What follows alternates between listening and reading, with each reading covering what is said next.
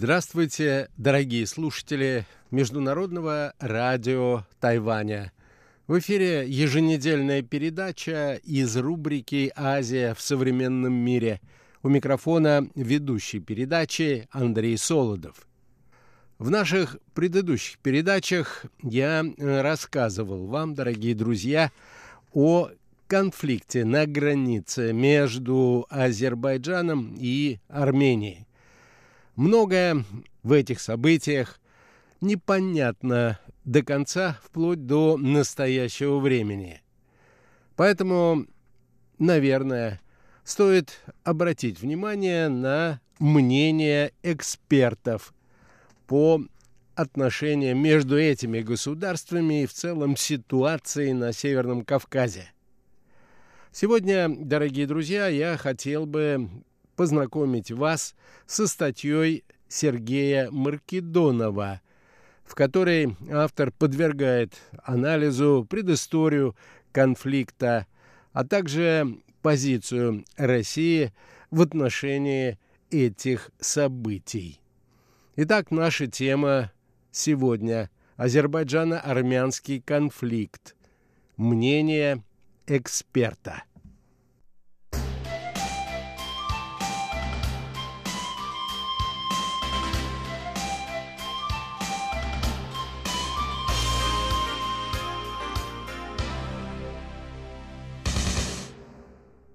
Июльское военное противостояние Азербайджана и Армении, пишет Сергей Маркедонов, стало самым масштабным со времен их четырехдневной войны в апреле две тысячи шестнадцатого года. Мало того, на этот раз конфронтация происходила не вдоль линии соприкосновения в Нагорном Карабахе, а на межгосударственной границе двух стран. То есть речь идет не о сепаратистском или ирредентистском, а о пограничном конфликте, что добавляет ему новое международное измерение. Например, границы Армении армянские пограничники охраняют совместно с коллегами из России. Не говоря уже о том, что Армения входит в Организацию договора коллективной безопасности и Евразийский экономический союз. А на ее территории, в Гюмри, находится российская военная база. Азербайджан воздерживается от участия в интеграционных проектах, но и у него есть влиятельные союзники, прежде всего Турция, которая последовательно поддерживает территориальную целостность Азербайджана и осуждает действия Армении в Нагорном Карабахе. Остроты ситуации добавляет и то, что Армения и Турция до сих пор не преодолели тяжелое историческое наследие прошлых конфликтов. Между соседними странами нет дипломатических отношений, а с тысяча девятьсот девяносто третьего года Турция держит закрытой границу с Арменией.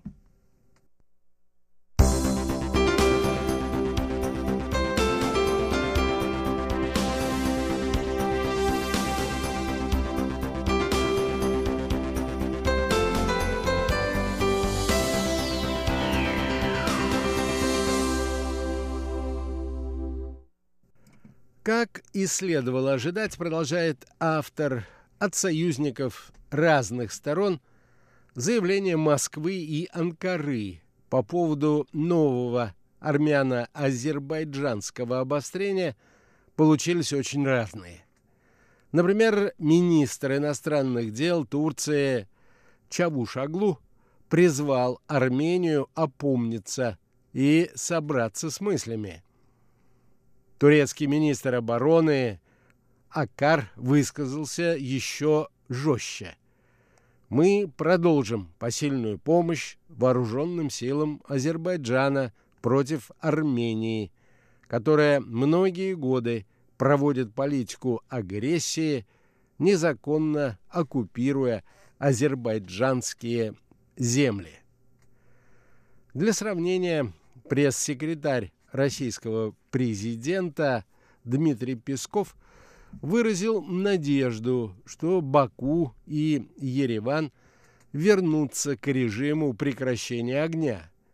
А сам президент Путин, обсудив июльскую эскалацию на заседании Совета Безопасности России, заявил, что Москва готова стать посредником в разрешении вооруженного противостояния. Почему Россия заняла такую осторожную позицию, которая, по мнению многих в Армении, противоречит ее союзническим обязательствам по о дэ ка бэ? Тем более, что в других постсоветских конфликтах от Южной Осетии до Крыма Москва действовала куда жестче. Но на армяно-азербайджанском театре Москва проявляет сдержанность. Такая сдержанность отражает несколько фундаментальных черт политики России в регионе, отмечает автор статьи. Во-первых, у Москвы в принципе нет универсального подхода к урегулированию всех кавказских и тем более постсоветских конфликтов. Модель Абхазии и Южной Осетии не стали воспроизводить в Приднестровье, а крымские события не повторились в Донбассе.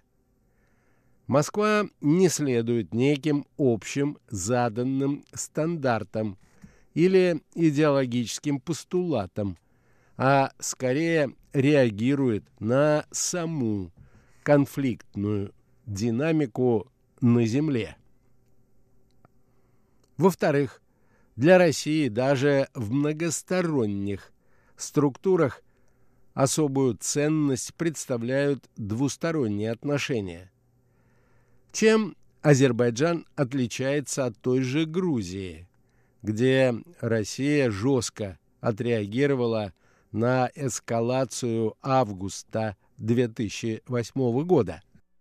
Прежде всего тем, отвечает на заданный им вопрос автор, что Баку не увязывает свои действия по возвращению территориального единства с антироссийской риторикой. Азербайджанский парламент не принимает резолюций о российских оккупантах.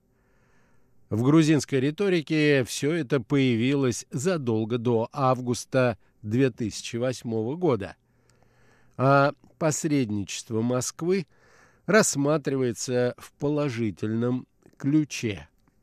Достаточно почитать интервью Ильхама Алиева, президента Азербайджана. Роль России в карабахском урегулировании в них всегда оценивается позитивно, как и личные отношения лидеров двух стран.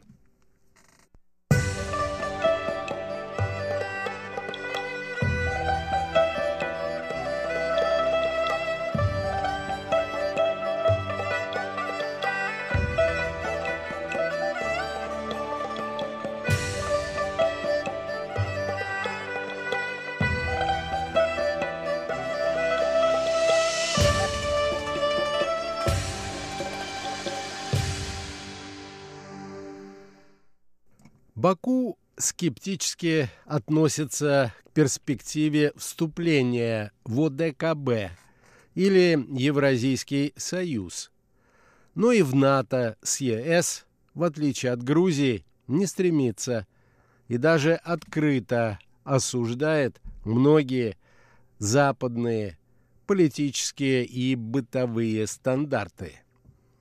Конечно, в Азербайджане есть и те, кто симпатизирует грузинскому выбору, но их влияние невелико.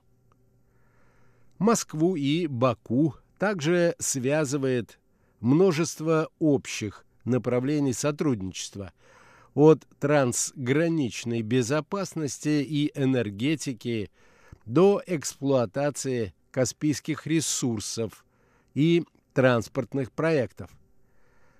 В Кремле не хотели бы превращения Азербайджана во вторую Грузию, а потому не собираются своими руками толкать Баку на путь конфронтации.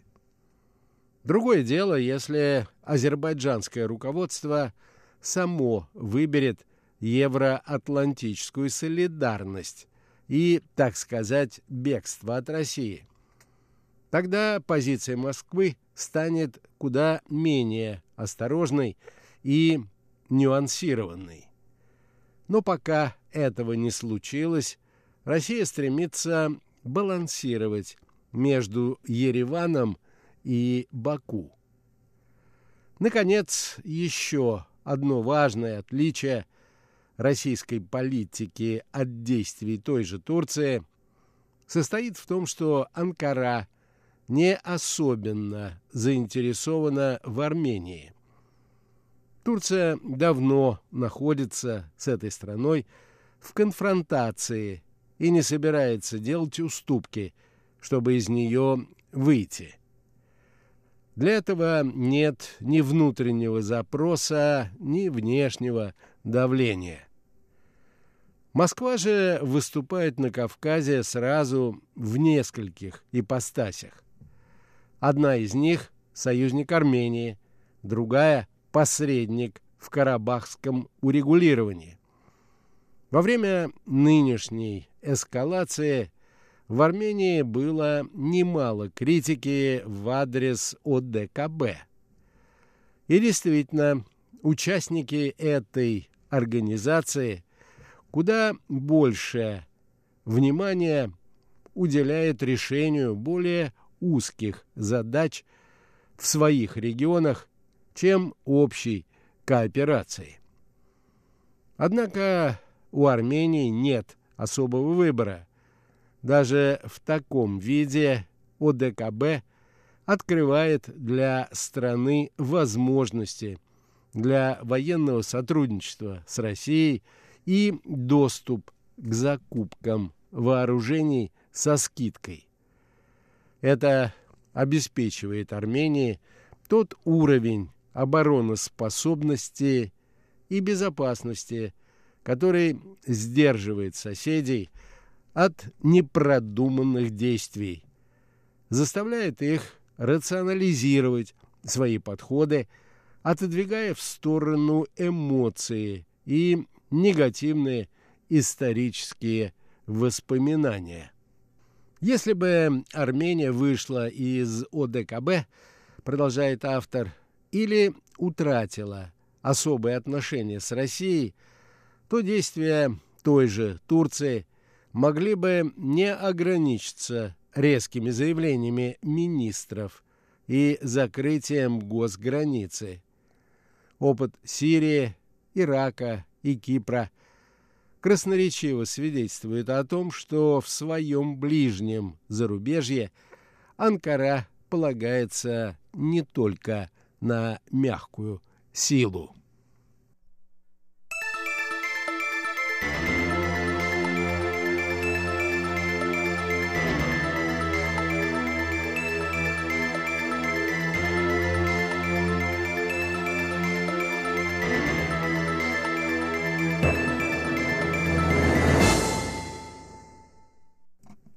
Говоря о российском посредничестве в карабахском конфликте, пишет далее Сергей Маркедонов, не стоит забывать, что именно при решающей роли России в мае тысяча девятьсот девяносто четвёртого года в Карабахе было установлено перемирие, а в апреле две тысячи шестнадцатого года поставлена точка в четырехдневной войне. Скорее всего, и сейчас стороны вернутся за стол переговоров при активном участии Москвы. В отличие от Абхазии или Донбасса, здесь роль России воспринимается позитивно и в Соединенных Штатах, и в Евросоюзе, не говоря уже о двух сторонах конфликта. Риторический вопрос: стоит ли Москве рисковать этим капиталом ради очередной демонстрации силы? Хотя и такой вариант нельзя исключать полностью, особенно в ответ на попытки других мировых держав сломать существующий статус-кво, чтобы вытеснить Россию из региона. Но пока этого не происходит, а Москва продолжает сочетать, казалось бы, несочетаемые вещи: союз с Арменией, партнерство с Азербайджаном и посредничество в урегулировании многолетнего армяно-азербайджанского конфликта. Таким положением дел, конечно, не до конца довольны ни в Баку, ни в Ереване. Но если бы Москва сделала окончательный выбор в пользу кого-нибудь, одного из них, то резко сократила бы себе пространство для маневра. В России прекрасно понимают, что поиск компромиссов – дело армянской и азербайджанской сторон. Они к этому не готовы, но выполнять за них эту работу никто не станет. Тем не менее, есть немало задач, решить которые вполне в силах России. Купировать последствия возможных эскалаций и сохранить фундамент, если не для содержательных переговоров, то хотя бы для управления конфликтом, чтобы избежать его окончательного размораживания.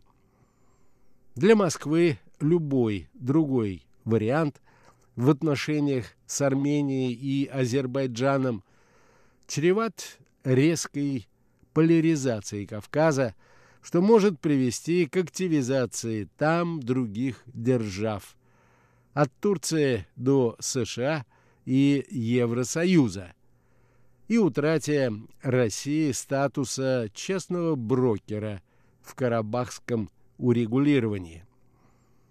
Мало того, окончательный переход России на чью-либо сторону в конфликте опасен и для самих Армении и Азербайджана, ведь он будет означать разрыв и резко негативное отношение с Москвой для другой стороны.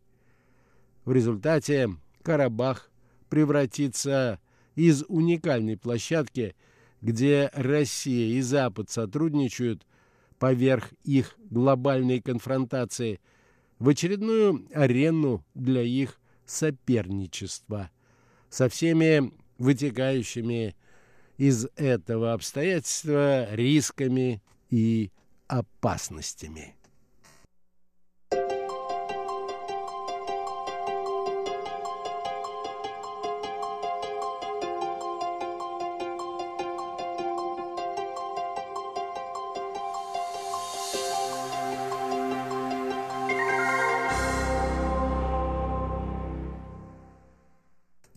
Итак, вывод автора состоит в том, что окончательный переход России на чью-либо сторону в конфликте опасен для самих Армении и Азербайджана. Всего вам доброго, дорогие друзья, будьте здоровы, до новых встреч!